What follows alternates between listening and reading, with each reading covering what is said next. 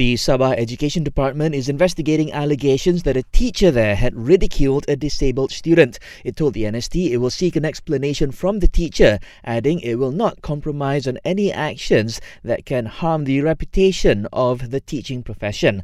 Now, according to earlier reports, the teacher accidentally shared the disparaging remarks in a parent teacher WhatsApp group. The boy's father managed to take screenshots of the messages before they were deleted, and he then shared shared them on social media.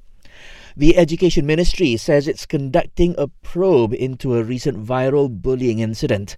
The video apparently showed the victim being beaten with a helmet because the victim refused to skip school with the alleged bully. Johor's Education Department says authorities are ready to help SPM and STPM candidates who are affected by floods in the state. Assistance will be given if rising waters hit their examination centres or surrounding areas, their homes, or the routes heading to their exam centres.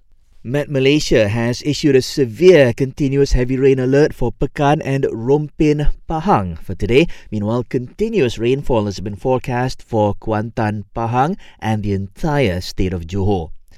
Meanwhile, according to the Social Welfare Department's portal, 450 people are still at flood evacuation centres in Johor. Also, the Works Ministry says it has allocated 50 million ringgit to repair damaged or collapsed roads caused by floods in Kelantan, Terengganu, Johor, and Pahang.